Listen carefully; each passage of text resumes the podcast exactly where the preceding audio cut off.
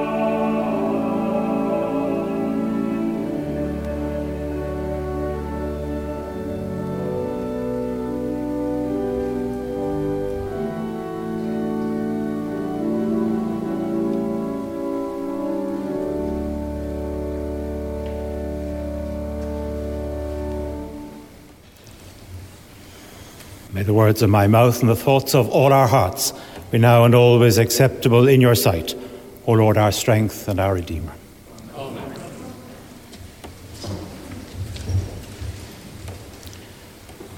A rector had decided to announce that he was retiring. He decided he'd tell the congregation on the, during the Sunday morning service, and he decided to do it during the announcements, the notices. After the service, he went to the west door, and as the congregation were leaving, there was the usual good wishes, you know, wishing him well and all that sort of thing. As the church emptied, um, he went to pull over the west door closed, and he looked out into the grounds of the church. And there was one of the people who'd been at the service sitting on a bench in the churchyard. And she was very, very upset, floods of tears. So, good pastor that he was, he went over and asked her what was wrong. Oh, she said, Rector, you're leaving, you're leaving. What'll happen us? It's a disaster. What'll happen us?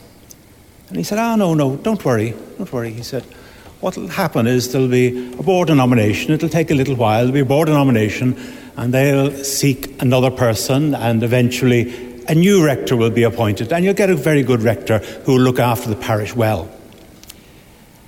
Ah, she said she can't believe them. Sure, that's what they promised us the last time, and look what happened. it's just over seven years since I was elected bishop.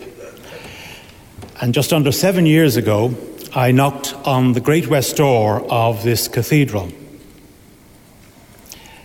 As the door opened, if those of you who were there, you probably wondered to yourselves what on earth you were going to get. And while I don't remember my own feelings directly, I suppose there was an element of me wondering what I'd let myself in for. But then, of course, over the weeks and months that follow, as we got to know each other better, we began to shape our future together. I don't like to talk about vision in this sort of context because a vision tends to be something that you sit down and write and then it guides you for the next few years. I think a church and a diocese are much more organic and fluid than that. And planning for the future is much more ever changing and fluid. But as I got to know this diocese over the last seven years, I discovered some very remarkable features of the diocese. Things that I wouldn't say are unique, but they're certainly very unusual. And things which you all should treasure. They are things that are not found everywhere, not found in every diocese. And I'll just mention three things. First of all, in this diocese, lay people do have very, very deep roots. And they are very deep roots that clergy don't have in the diocese.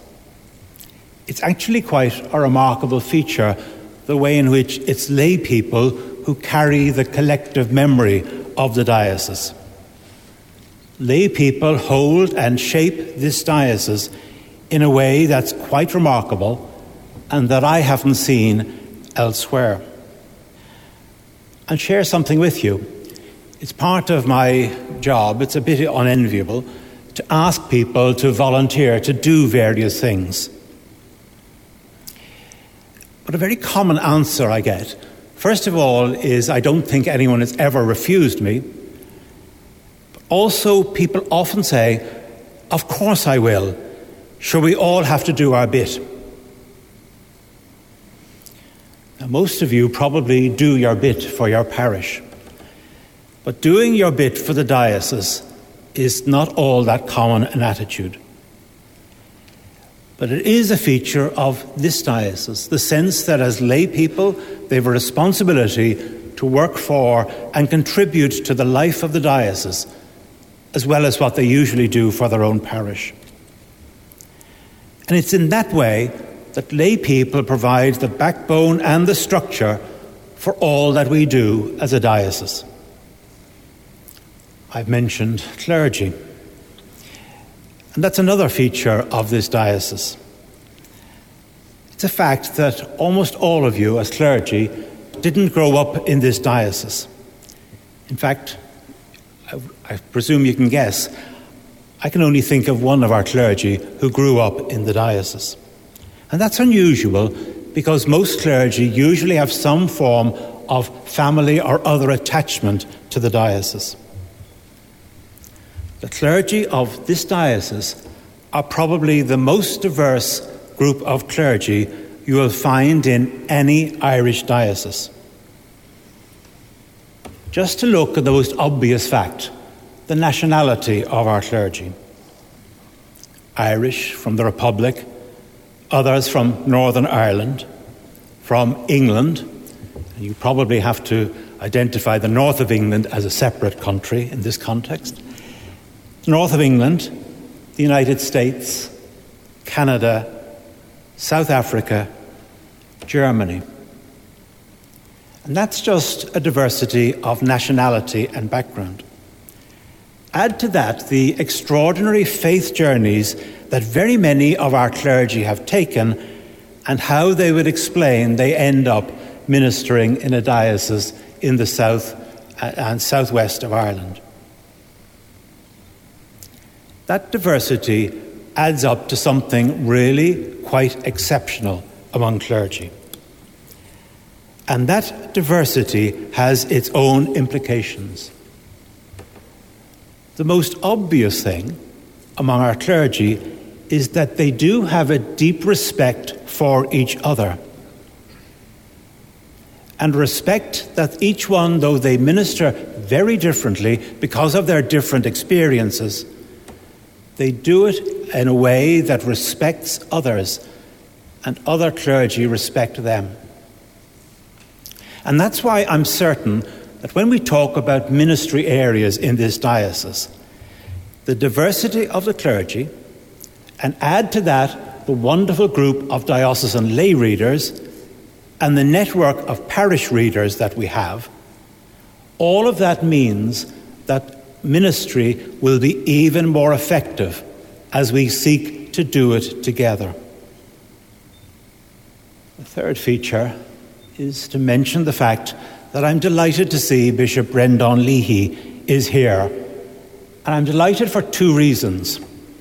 There's a personal level, because as he and I both know, our lives have crisscrossed over the years through all sorts of conferences and ecumenical meetings and gatherings. But also his presence and the presence of other Catholic clergy, Father Noel Hessian of the Augustinians, Father Henry O'Shea of Glenstal, and so on, and there are others. Their presence represents a new ecumenical reality which is true of this diocese. It's the way we are today as church. We now have to be profoundly ecumenical. Ecumenism is no longer uh, reserved for special occasions or occasions like the week of prayer for Christian unity, important as they are. No, there is an easy local sharing in local parishes among clergy with their opposite numbers. There are friendships among clergy and meetings across the denominational divide. And that's only symbolized by the way in which Bishop Leahy and I can work together. Bishop Leahy can slip easily into this cathedral for any service and know that he will be given a seat in the sanctuary.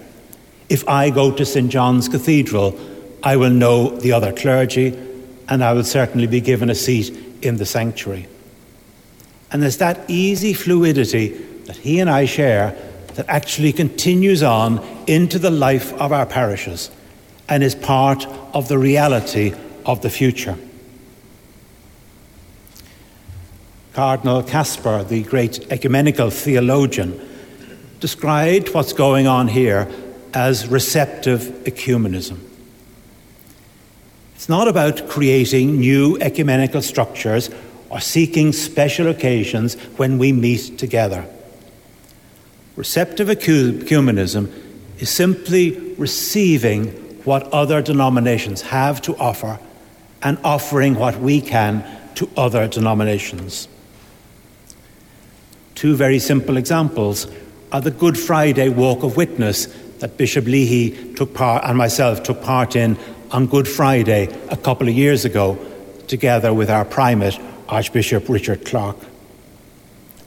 The other is the sharing of harvest festivals, which now seems to be a feature of very many parishes around the diocese, sharing them with other denominations and welcoming and finding the participation of others to be an enhancing and a welcome development. There's a passage in 1 Corinthians, 1 Corinthians 12, which describes the church as being composed of very many elements, in the same way that a body is composed of very different limbs and organs. And all of them come together to make a functioning body. So the writer to the Corinthians says, just as the body is and has many members, and all the members of the body, though many, are one body, so it is with Christ. So, insofar as we have these different elements within our own diocese, different elements that are special, sometimes unique, but certainly special. And when they work together, then truly we are seeking to become the body of Christ in this area. In a few months' time, there will be another knock on the great west door, and a new bishop will stand there with their own experiences and gifts, hopefully ready to share them with you all. That person will find in this diocese a very diverse body of people, lay and clergy. They will find remarkable ecumenical and community engagement. And above all, each element working together with confidence into the future seeking to become the body of Christ. That future will bring its own opportunities and challenges, including the most important one facing you the union with Tuam Diocese, which takes place shortly. So do please pray for all who are involved in the work of choosing the next bishop. Remember also in your prayers those who will be candidates in that election. And especially pray for the person who is elected to come here to serve you all. May God bless you all. Amen.